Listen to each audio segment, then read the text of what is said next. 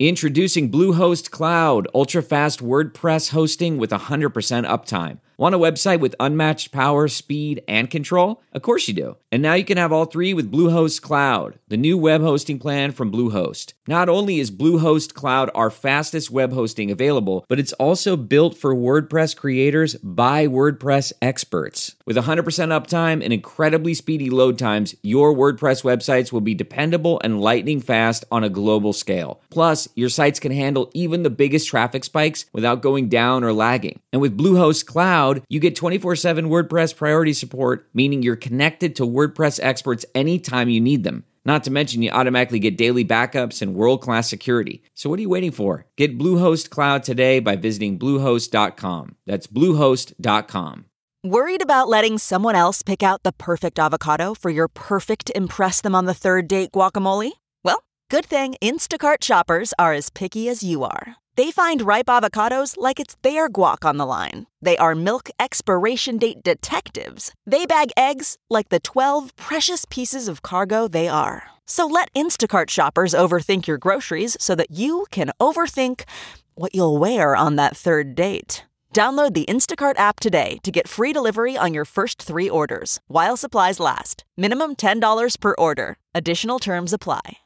Your conviction in Bitcoin is tested far more strongly in a bull market than it is in a bear market.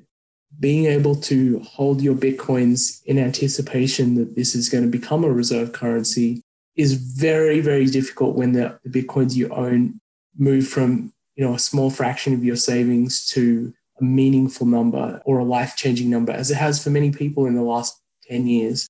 So prepare your body because it's a wild, wild ride. And if you haven't been on one of these before, you'll experience what I'm talking about.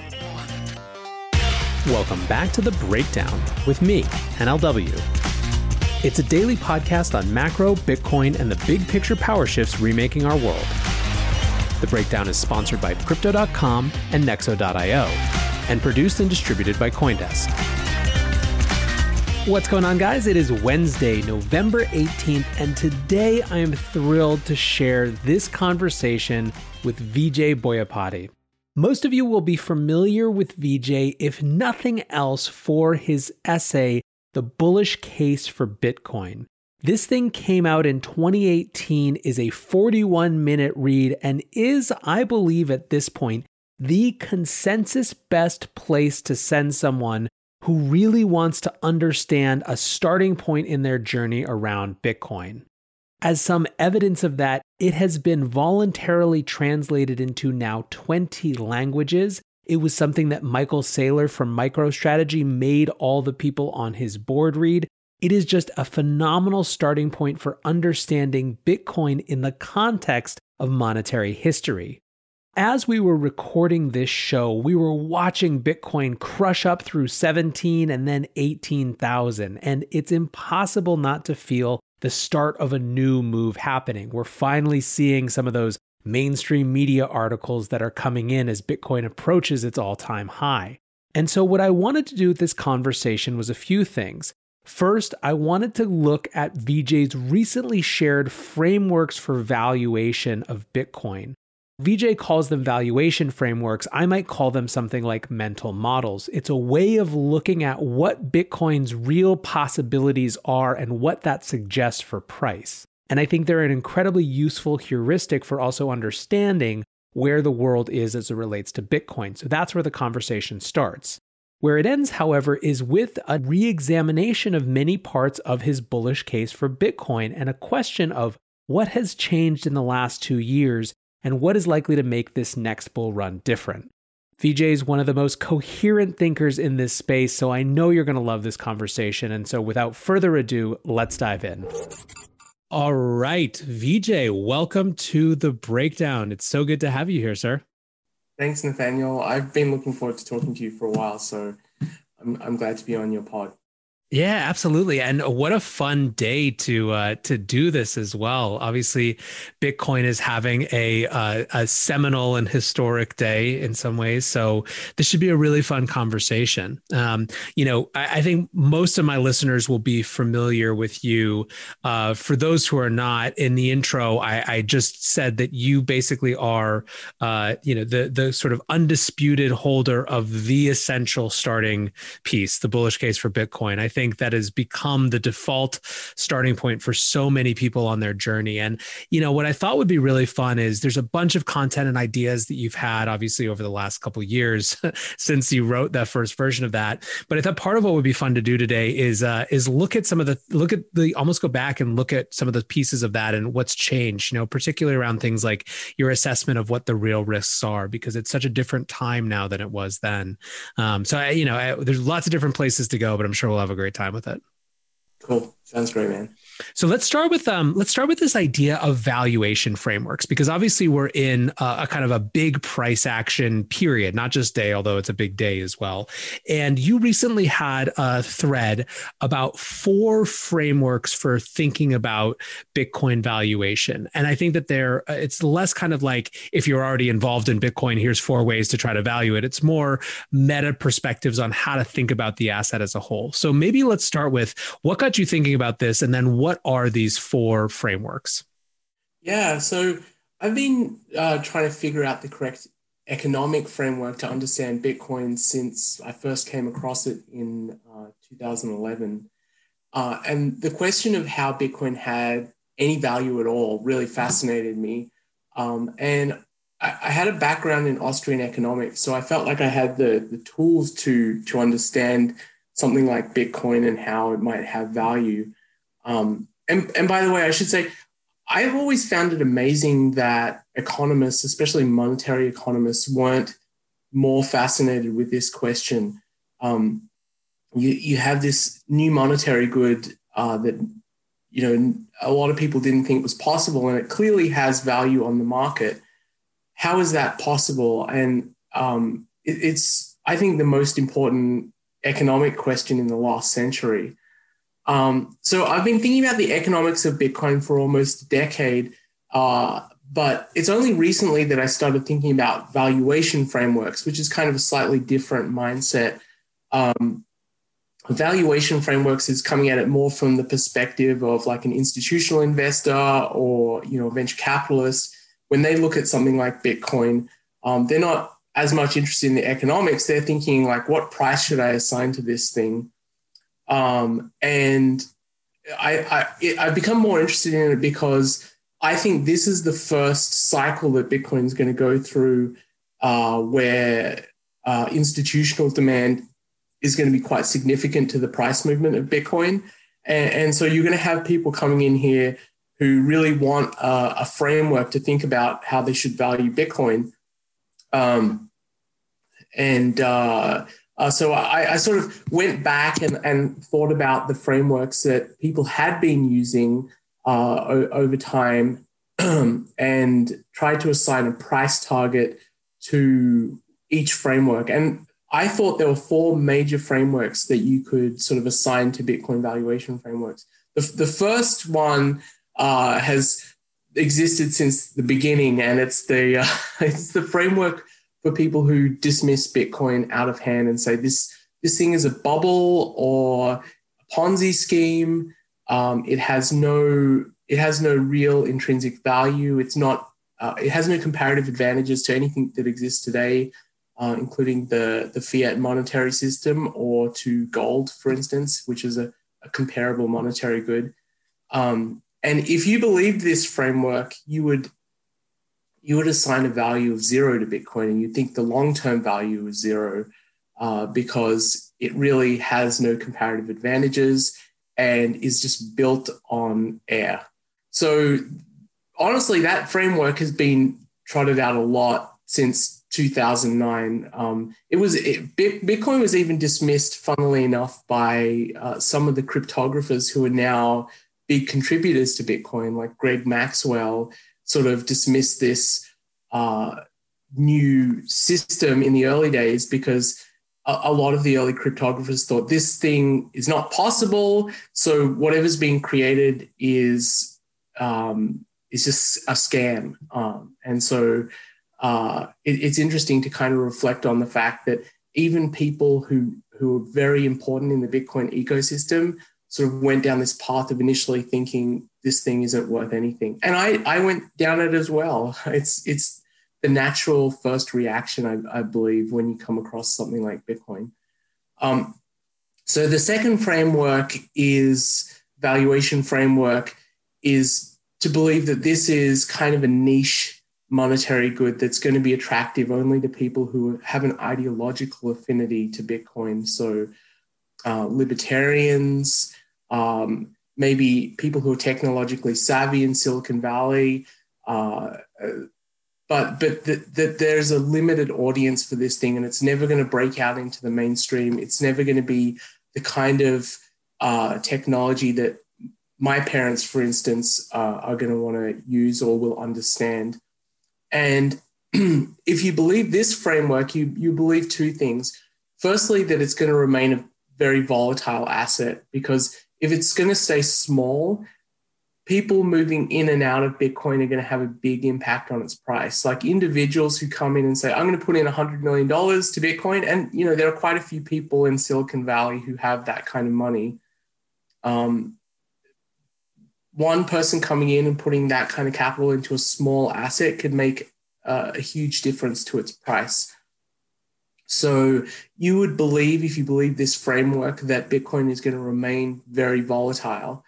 Um, and you would probably assign a price target somewhere in the range of 10,000, which is around where we are now, to about 100,000, which gives it a market capitalization that's going to be somewhere in the hundreds of billions of dollars. It's going to be interesting, but never significant.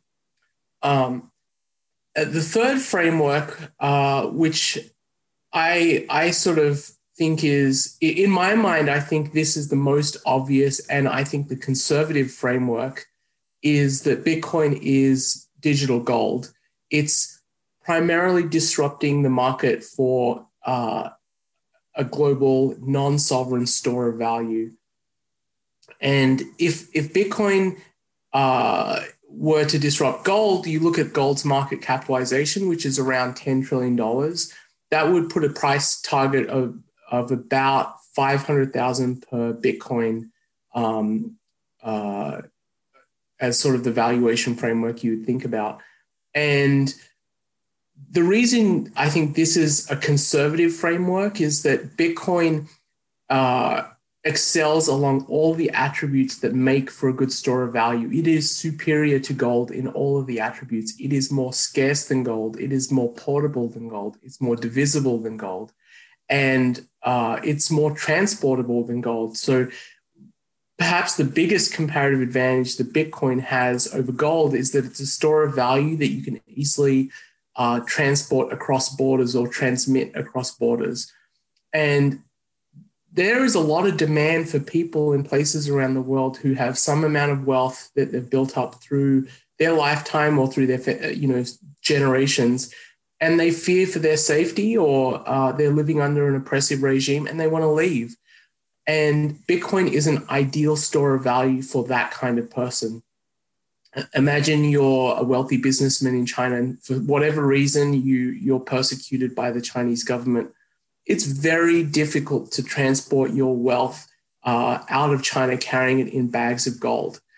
Um, or, or, for instance, the example I like to think of is the um, the the famous Austrian economist Ludwig von Mises, uh, who was Jewish, and in World War II he flew, uh, f- sorry, fled uh, uh, Europe just ahead of the Nazis uh, and managed to escape to America, but he was penniless when he arrived in America. He had nothing. He had to restart his entire career, and he just had the shirt on his back. In in situations like that, gold, uh, sorry, Bitcoin is so significantly superior to gold that um, you could understand people at the margin deciding to save in Bitcoin rather than gold because it gives them that ability to leave if they need to. Um, So, so the third valuation framework would put a price tag, uh, price target on Bitcoin somewhere between 300 and 300,000 and a million. Um, and I go up to a million, which is higher than gold because I think that Bitcoin is superior to gold. So in my mind, uh, $500,000 target per Bitcoin is a conservative target because I see something which is, you know, a far better mousetrap. So I would assign at least that kind of price level to Bitcoin. Uh, and the final valuation framework, uh, which I think, uh, if it ever comes to be, is sort of you know a decade or more down the line, is Bitcoin becoming the world's reserve currency.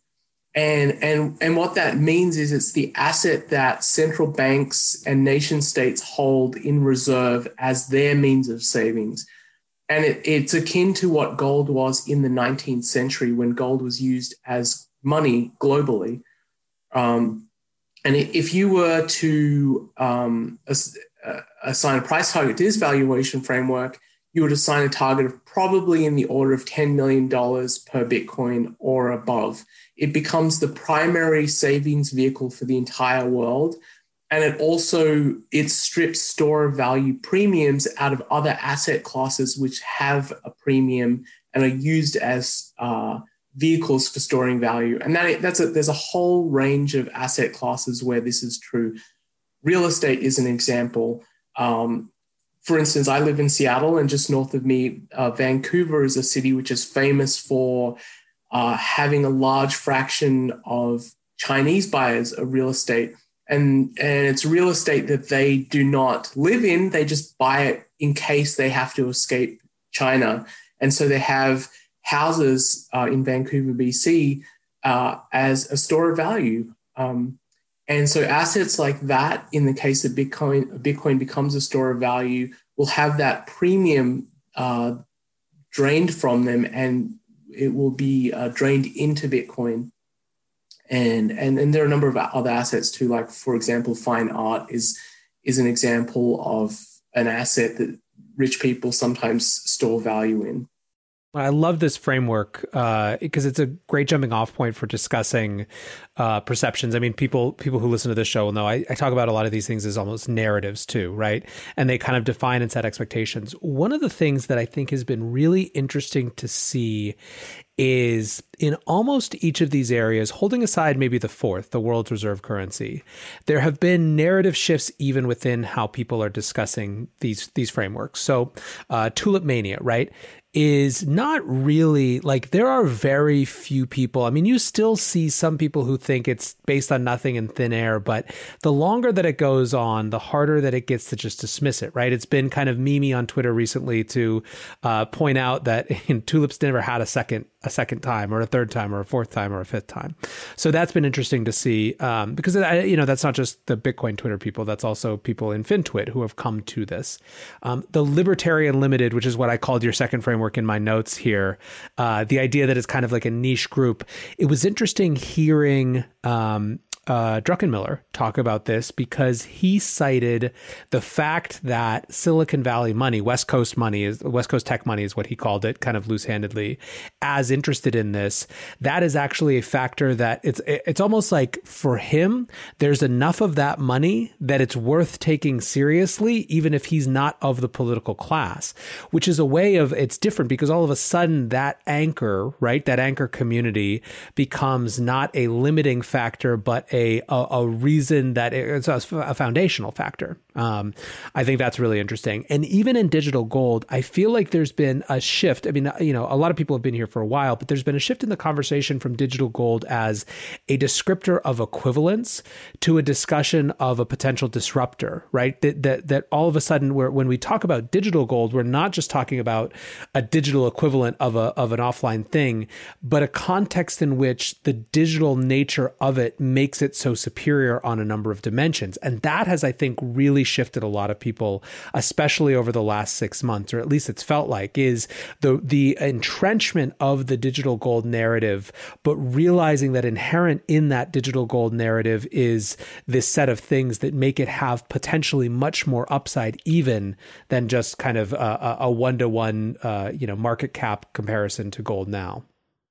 Yeah, so I mean, that's two very interesting thoughts you bring up there. So the first point I would make is that if if you look at the industries that are, are dominant dominant in the, the U.S. economy, they've really shifted over time. So if you go you go back like a long way, say hundred years or even seventy years ago, um, farming was a very important uh, industry in the U.S. economy. If you go back to the 80s and 90s and early 2000s, finance was a really important, probably the dominant industry, and it kind of peaked uh, in the, the 2008 uh, bubble uh, as, as a fraction of the entire economy. But now it's really technology, which is the dominant uh, industry in the economy. You look at the biggest companies on earth, they're all technology companies Microsoft, Apple, Google, Facebook, Twitter. Uh, and, and so you're right, you go to Silicon Valley and there's just a massive, massive concentration of wealth. So, so even if it was limited to Silicon Valley, there is still a, a lot of money there. Uh, and, and, I would also bring in another point that Michael Saylor, uh, who, who's the CEO of MicroStrategy, likes to mention a lot, which is that Bitcoiners are like cyber hornets on the internet. You will not find any group of people more passionate. You'll never find a, you know a group of shareholders who are as passionate about the stock that they own as as Bitcoin maximalists are about Bitcoin. So you have this um, you have this built-in uh, group of evangelizers who want to go out and explain to other people why Bitcoin is superior. And, and, there are multiple reasons. Part of it is ideological. Part of it is that, that there is an affinity. They want to see the world change and uh, and to have more freedom. But also part of it is they have skin in the game. They have their savings in Bitcoin, and it it benefits them to go out and, and to speak with people and explain why this is a superior thing to save in uh, to gold or, or dollars. And we, we live in a in a time where people are receptive to this message because the dollar is obviously being debased as quickly as the Fed can debase it. Um, so uh, your, your other point about uh, so you have to remind me your second point about uh, the digital gold sort of as the as as a just the disruption being inherent in it rather than it just being like oh yeah there's gold and then there's digital gold and they're kind of both you know the same thing versus like actually competing in some way. Yeah yeah. So one thing i find really interesting now that I, I remember it when you bring that up is that gold is Bitcoin's closest cousin in sort of the family of global financial assets. They're very similar. They're, they're both monetary goods. They're both sort of scarce assets. Um, they, they have a lot of similar attributes. But if you think about the ownership base of gold, it's very, very different to the ownership base of Bitcoin. The ownership base of gold, if, if you think about it, is central banks and to a large extent people in India. Uh, and and people around the world who want to have gold jewelry, um, there really is not much retail demand for gold. Whereas Bitcoin is very different. Most of the demand that comes for Bitcoin comes from retail, which is just regular people. They could be tech investors or uh, early, uh, early adopters of technology or uh, libertarians. These aren't necessarily institutions, or I think that's going to change in this cycle. Um, th- these are people who just believe in it themselves and want to invest some money. And these are not people who typically own gold. And if you think about like generationally, millennials, ask any millennial how much gold they own. They'll laugh at you. They'll be, I, I bet you, I would think that less than one in a hundred millennials has any meaningful savings in gold. Uh, but ask the same group how, how many of them have some savings in Bitcoin. I bet you it's a significant uh, number of them. And really, I think you can see the future in the present if you have a keen enough eye.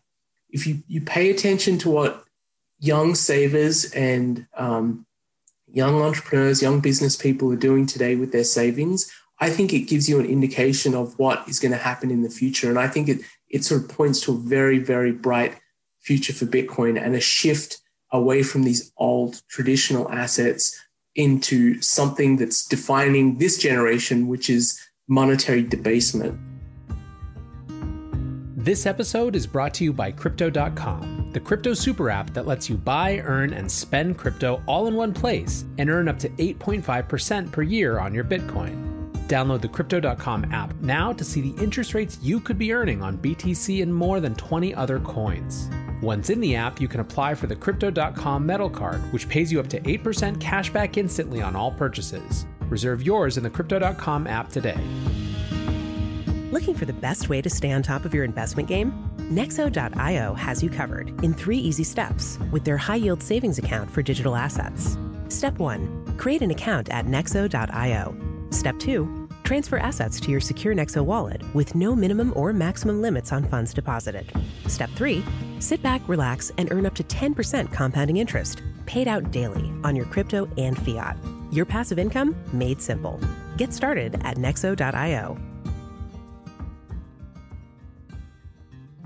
with this idea of the the fourth framework, the world's reserve currency framework, I guess my question this is this is obviously a big one, and, and you know so much. Uh, what I want to talk about next is maybe this kind of bull run that seems to be really getting some wind under its sails and how it differs.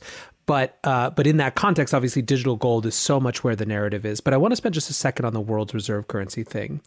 Do you think that the rise in the discussion of central bank digital currencies, which have become uh, they've gone from something that we talked about over here in you know places like CoinDesk and on Twitter last year to things that are being talked about in every government and every Bank for International Settlements meeting. Right, they are at the very top of the global kind of monetary agenda.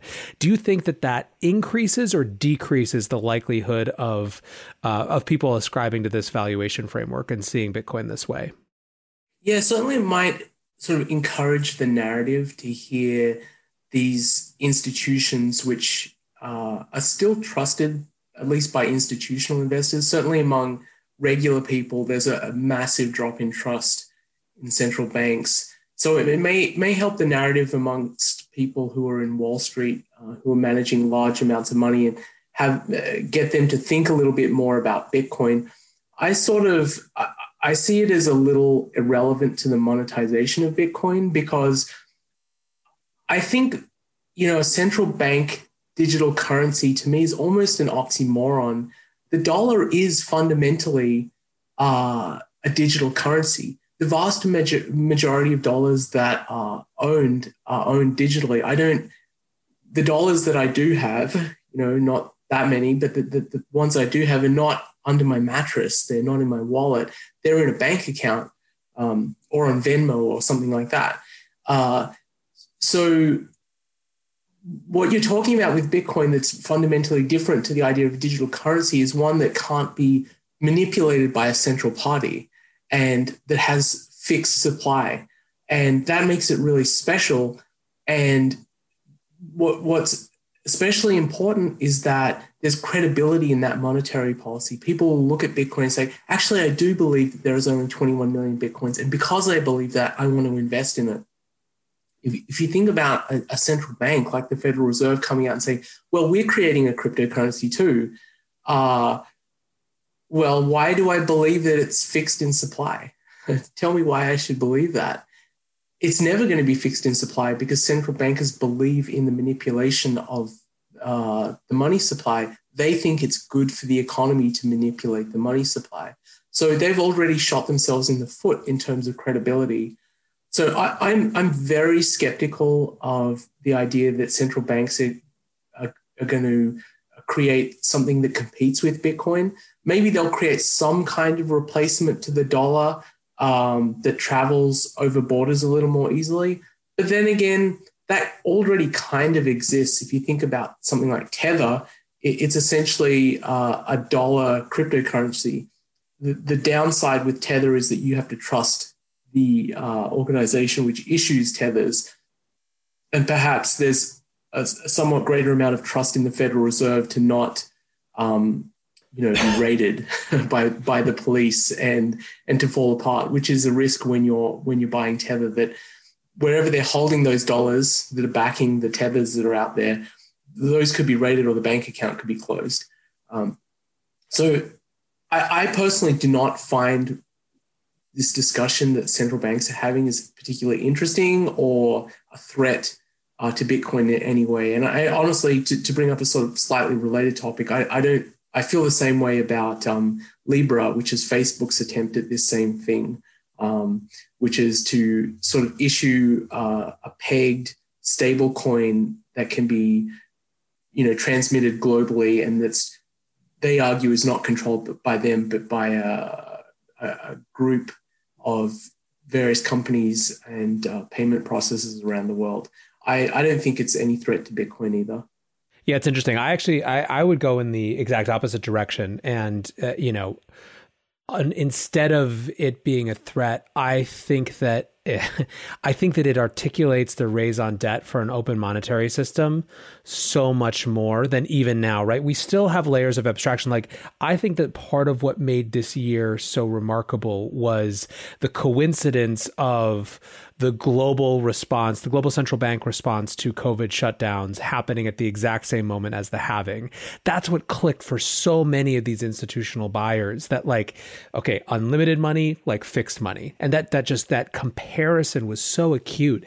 And I think what you're going to see with central bank digital currencies, which I believe are completely inevitable, is the basically the coming together of monetary and fiscal policy. And there will be for for a lot of people, they will experience it mostly the same, but with a slightly more efficiency, which was fine. But for people who are in the business of money and paying attention to it, the the the the ability to manipulate the money supply will be will be a, a tool so that having a thing, having kind of the the reification of digital money as the what what money really is, but then to have the the dramatically different examples of this system that is open, uncontrollable by any centralized party, and fixed in supply versus every government kind of constantly tinkering with their their policy on a you know a day to day, week to week kind of level, I actually think could could drive the interest in an opt out. Maybe not at first, kind of on a governmental level, but but certainly on a corporate level, on an industry level, um, in a big way. But it's I feel like that's going to be a conversation that we continue to have, which is why I love that you put it in this this valuation framework as something where we really aren't discussing it in that way yet, at least aside from pieces like this. But I think it's going to come up more and more. Um, I want to shift though, you know, I kind of alluded to maybe what's made this year different. And, you know, you tweeted the other day, I think anyone who experienced the 2016, 2017 bull market knows this feeling. Late 2016, unremitting bullish action that almost no one outside of the Bitcoin community was paying attention to.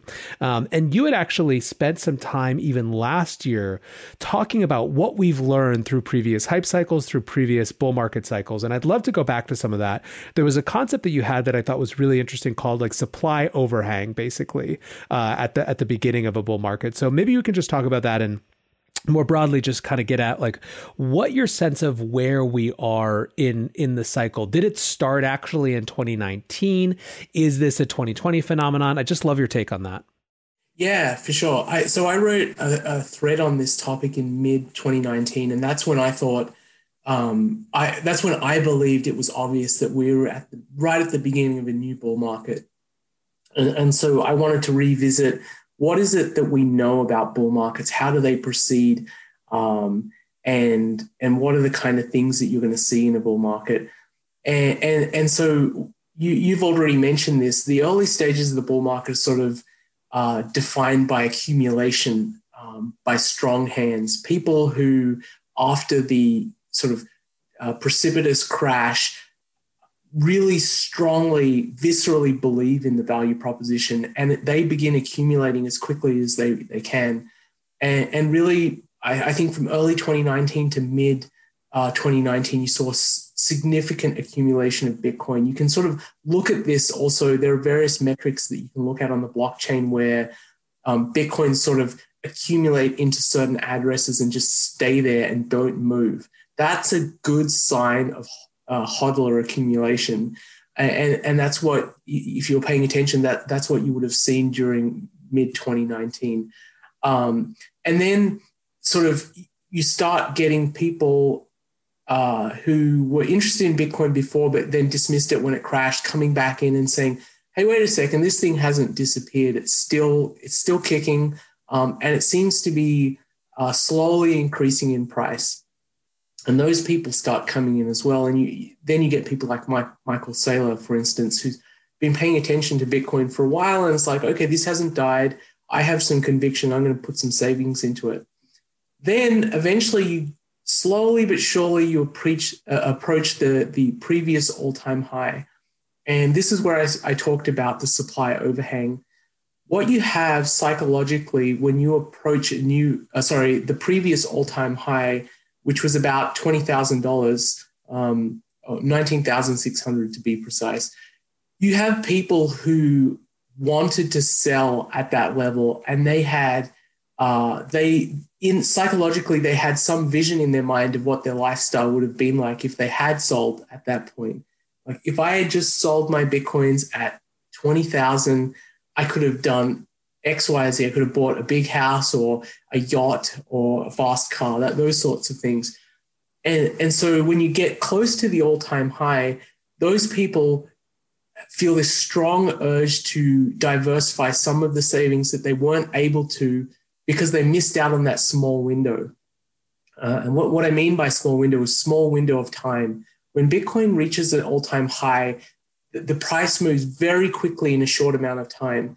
So people think of the all time high as 20,000, but if you think about it in terms of time, the time it took to go from 10,000 to 20,000 was, I think, a matter of a couple of weeks.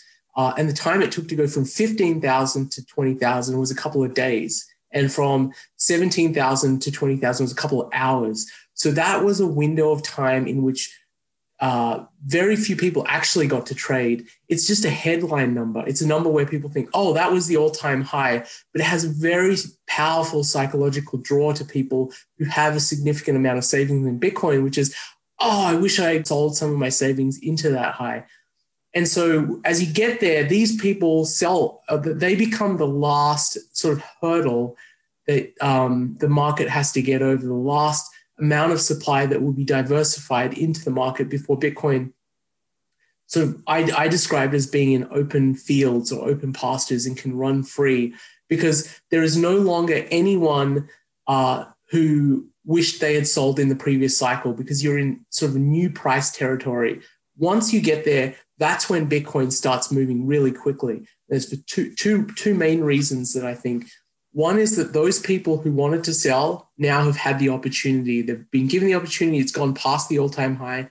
And the second reason is the media comes in, and the media only starts paying attention, amazingly, when Bitcoin reaches an all time high because it's a headline number again. It's like, oh, Bitcoin has reached that crazy level that we all said was crazy uh, three or four years ago and we derided it and we said this thing is going to die. It's dropped 80% it's never coming back. But it's got back there. And so the media uh, uh, takes an interest and that starts the that starts the fomo phase the parabolic phase of the bull market when when bitcoin starts the price movements start accelerating really quickly and the volatility comes back. And you'll see uh, intraday moves of like 5 to 10% um, we are not there yet, and I think that that process is probably going to play out over the next year or so. But we are approaching it uh, very quickly. One question I have is whether the shift in demand for Bitcoin, where the demand is coming from, is going to dampen the cycle slightly. Um, I believe the demand is now coming from institutional investors, and institutional investors generally have uh, a stronger hand than retail investors. They're less prone to, um, uh, for want of a better description, puking up their position. Um, and I think when an institutional investor puts money into Bitcoin, or you know, the CEO of a company, someone like um, uh, Michael Saylor, they're really in it for the long term. They're they're in it for you know five to ten years. And so I think it's interesting that this cycle might be one where the volatility is dampened, or at least it's an open question whether that will be the case or not. Yeah, I think that's interesting. It's one of the things that I saw you point out uh, at some point over the course of the last week that, well, one, that look, like sourcing liquidity at the scale that a lot of these buyers want is actually meaningfully difficult at this point, right? Being able to buy as many Bitcoin as you want. Like that could just be, it could be that actually the base price of Bitcoin based on who wants to buy and the amount that they want to buy in is higher than we're already seeing reflected. It's just taking a moment to catch up. So I'd love you to explore on that. I also thought it was, that was an interesting point paired with the fact that these massive buys that have been happening haven't actually moved the market the way that you would have expected even, you know, a couple years ago. That's an interesting question. Like, so, so just sorry to step back. The price of Bitcoin is set on the margin. It's the last Bitcoin was traded. What is the price of that? That's what we call the price of Bitcoin. But if you were to look at it another way and say, let's look at all of the Bitcoins out there and what, what is the price you assign to each Bitcoin? And by that, I mean, how much money would it take to get that Bitcoin out of the hands of the person who owns it? For a lot of Bitcoin, that number is very, very high. There are a lot of people who own Bitcoin who would not relinquish their Bitcoin if you paid them $100,000. They are truly in this for the long term, for the next 10, 20 years, gener- generationally almost. Um, you know, people buying Bitcoin for their kids and locking it away in cold storage. Um, so, yeah, if you if, if you look at it that way, I think the price of Bitcoin is, as you say, much higher if we return to the question of accumulating Bitcoin now, institutions accumulating Bitcoin, there was a small window, I believe, um, in early 2020 to mid 2020 where it was still possible to accumulate a sizable position without moving the market. I think that is impossible now. I think it's essentially impossible. And I think the total number of tradable Bitcoins that you can accumulate under 20,000 is probably, this is my gut feeling, it's not precise, but it's probably in the tens of thousands of Bitcoin. Uh, and, and so that gives you what, what a dollar value of somewhere in the order of $200 million worth of Bitcoin that can be accumulated under 20,000. Uh, if you think of Michael Saylor and the, the purchase that he made for his company, he accumulated 38,000 Bitcoins. So I don't think there is enough supply out there to accumulate bitcoins under 20,000 for more than a handful of large investors. And there are a lot of large investors who are now thinking about getting a position in Bitcoin. Even today on Twitter, you see Ray Dalio uh, sort of talking about, hey, you know, I've dismissed Bitcoin, but I'm open. I'm open to arguments about why this is important. So hit me with your best arguments that is a really important point. He is now at the psychological point where he is open to hearing about and understanding um, and, and perhaps reconsidering Bitcoin. And that's a process that I think almost everyone who's come to Bitcoin goes through. I went through that process where I dismissed it and um, it, it, took you know some time and speaking to people I really trust before I changed my mind. Uh, and, and, and sorry, this is a little digression from what you brought up, but this is a this is something I've written about as well, which is the number of touch points that are required before someone gets interested in allocating savings to Bitcoin, and it, it's kind of a measure of how receptive a person is to thinking about alternative ideas. For some people, they hear about Bitcoin once or twice and they're already open because they had an affinity, an ideological affinity to something like Bitcoin. And so they say, yeah, cool, let me see what this is about.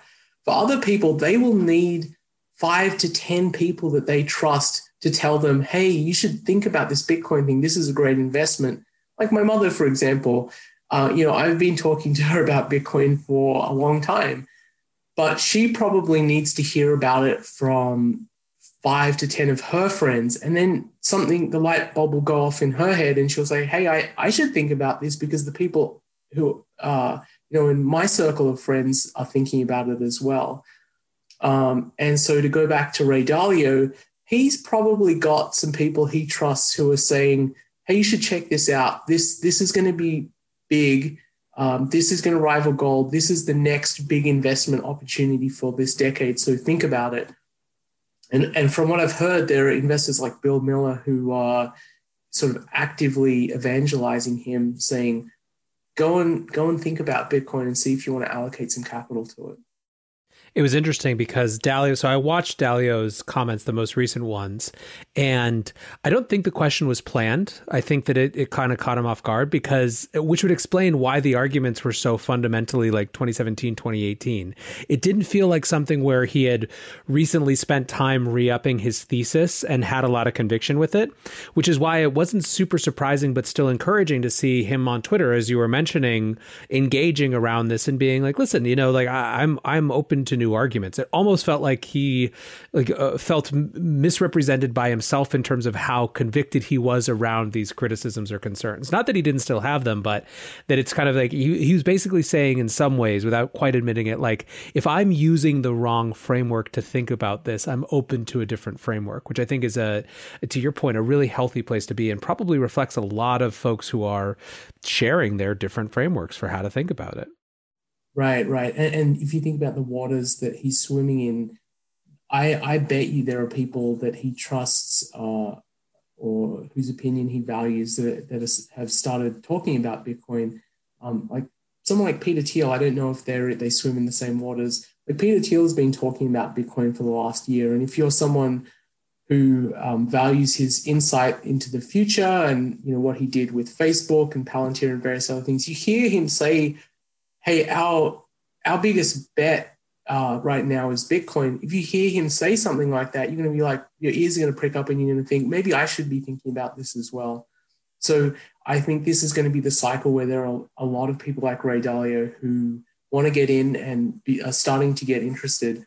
The problem for them is that we are approaching the parabolic phase of the bull market where accumulation accumulation of large amounts of bitcoin can be done without slippage uh, and slippage is a term to describe when you put on a position or a large position you shift the price a lot uh, once you're in the parabolic phase there is no way to accumulate bitcoin without shifting the price because everybody is going to be falling over themselves doing the same thing so I know that you have. Uh, I don't have you for too long. I could talk to you about this stuff forever, but I, I want to come back to the bullish case for Bitcoin and uh, and and what has changed. You know, obviously this thing has been translated into like 16, 17, 18. So, I think it's 20 languages now. 20 languages. Yeah, just got a, a message DM from someone who's translated into Japanese and another one who translated into Farsi, which is, you know, it, it blows my mind when I wrote this article,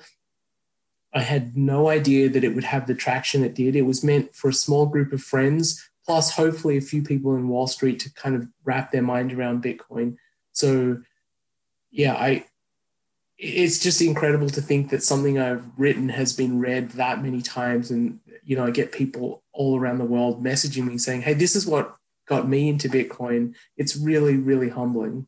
So it sounds like from what you're saying that it could be translated exactly into one more language and then people have to stop just for the perfect, beautiful symmetry of 20, 21 languages.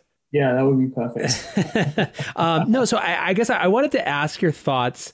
You know, one of the pieces with it, I mean, it really to me is I think why it's so resonant is that it it's not making it's it's setting the entire historical context for money and why this would be valuable uh, in a way that's super accessible. It's just the right level of depth. But you do spend a little time towards the end talking about you know the difference between kind of FUD and real risks, right? And the real risks back then you talked about were protocol risks, exchange shutdowns, fungibility. What do you see as the biggest risks now? You know, we've talked a lot about the corporate treasury movement, the institutional investors coming in. Do those things potentially uh, presage some sort of co optation, or is that not something you're worried about? I mean, if you had to actually pin down what you do think are, are meaningful risks or challenges now, what would they be? Yeah, that's that's a great question, and it's something that I want to re- revisit. I'm I'm working on a second version of the article, and that's definitely the issue I want to most address, which is what how how's how has the risk profile changed? So you mentioned protocol risk. I, I think that risk always exists. You're, you've built a, a monetary good on top of cryptography, and if there's some fundamental change in the technology or theory behind cryptography that breaks Bitcoin's security, that could break the value proposition uh, completely and immediately. However, I think that risk has vanished to epsilon or some tiny number. Uh, Bitcoin has survived the test of time. It's had the world's best cryptographers and computer scientists banging on it for a decade. I don't really worry about that risk at all. Um, one of the other risks I think I mentioned was competition. Um, I personally uh, discount that risk much more now than I did back then. I think it's much clearer that Bitcoin is dominant. The networks, net, network effects are far too powerful. The brand is too powerful. Whenever you talk about any other cryptocurrency, Bitcoin is always going to be mentioned. Um, so I, I, I don't worry about that so much. I think exchange shutdowns is probably uh, the risk I think about the most, but as a small part of the bigger risk, which is state attack.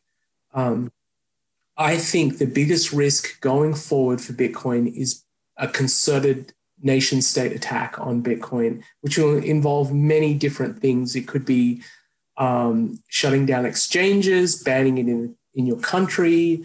Uh, it could be um, uh, requirements to report your ownership of Bitcoin, um, which I think is very, uh, it's a very scary possibility because one of the things that um, you could call a weakness of Bitcoin is that it's not fully private. Um, the blockchain is completely transparent and uh, um, the amount that's held in a particular address and where that amount goes is fully transparent and recorded for all time. So if governments start requiring that people report their Bitcoin, I think that's a very scary future, unless um, uh, technologies are developed that dramatically improve the privacy of Bitcoin. Um, and, and, another uh, sort of related one to that is there's this thing called an FBAR requirement. I'm not sure if you've you've uh, heard of it, but the U.S. government requires that anyone who has more than $10,000, which is, if you think about it, uh, a sort of uh, a diminishing amount of money. $10,000 back in the 70s when these numbers were created was a significant amount of money, but $10,000 today is not. If you have $10,000 overseas uh, in any form, uh, you have to report every bank account, uh, the account number, the amount you have in it, um, which country it's in. You have to report all of this stuff to the US government. Uh, and one of the concerns I have is the US government might start applying FBAR rules to Bitcoin, uh, which I think would be a chilling precedent if they did that. They currently don't require you to do that, but that could change in the future.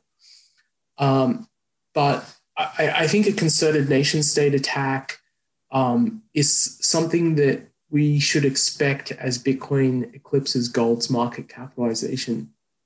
Gold has always been a monetary threat to central banks because it sort of it provides um, an escape hatch for people who say the monetary policy of my country is insane. It is affecting my family and my savings, and I want to get out. I want to be in something that I can trust and get out, get out into gold. And so nation states over time have put all sorts of restrictions on gold. Uh, and if you go back to um, the original nation state attack, it was on gold in, in 1933 when Franklin Roosevelt uh, issued a um, executive order confiscating all the gold in the US. If you had any savings in uh, a bank lockbox, you no, no longer own those savings. You were given a piece of paper instead, a dollar amount, and uh, a dollar at the time was worth, um, sorry, twenty dollars at the time was worth an ounce of gold. And what they did was they said, okay, you, you don't get your gold anymore. We're going to give you dollars, the, the equivalent dollars, but we're going to change the exchange rate to be less. So uh, if, you have an ounce of gold, you, you're you're going to be given um, thirty dollars. Oh, sorry, 20 uh, 15 dollars i can't i've got to figure out which way it is but you got less dollars than um, uh, the gold was worth. Uh, so i think the advantage that bitcoin has is that it's much more decentralized than gold. Gold was because of its physicality has this centralizing tendency where you don't want to store it in your house you find a place to store it which is usually a bank. And those banks become very um, uh, tasty targets like honeypots for nation states to attack. Um, so I think a nation state attack on Bitcoin will be more difficult than it was against gold, but I think it'll it'll happen, and I think it's probably I would think it would happen in the range of somewhere five hundred thousand to a million dollars.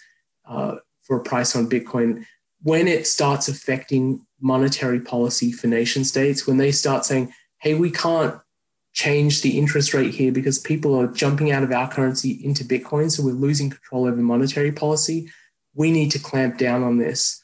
Um, and I, tweeted about this several years ago. I think it was 2018 or maybe 2017. There was an article in the Wall Street Journal uh, where, where the journalist said um, central banks are starting to get a sense this could be a problem where if if enough people put their savings into Bitcoin, they lose control over monetary policy. And I wrote at the time that this is the first inkling that the establishment has got that Bitcoin is a threat to their power structure. That's the threat that I worry about. That's the threat that I think is the only meaningful threat from here until Bitcoin gets to a million dollars. Super interesting. We we could do a whole show. In fact, at some point we should do a whole show just on that. Maybe we'll have you back and do a, a little roundtable. But for now, I, I want to say first, I really appreciate your time, both on the show and also the time that you put into helping educate uh, and give people resources to learn.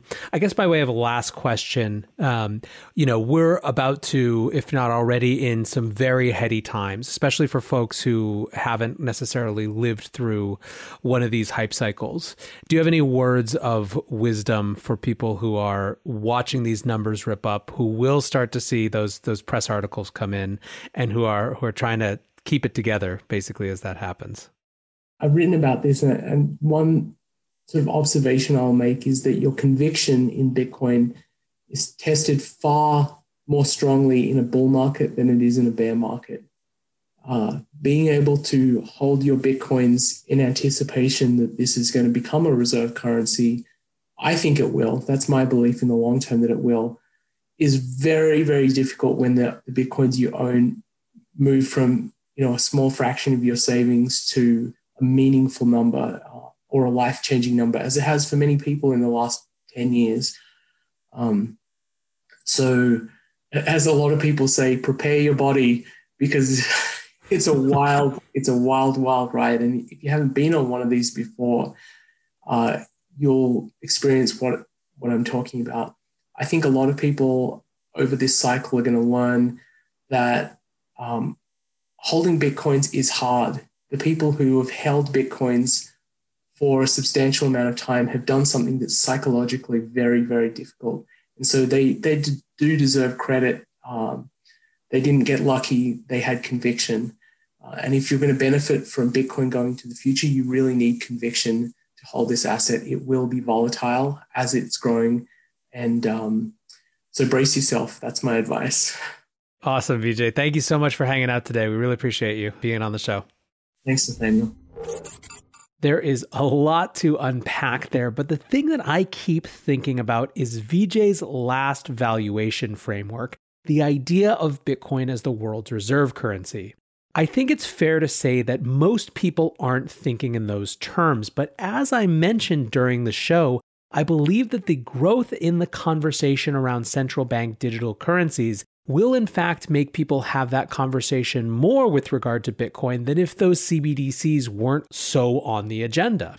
I believe that these CBDCs are going to dramatically highlight the benefits of an open, non sovereign monetary system that is going to drive not just individuals, but some corporations to look to Bitcoin as an alternative.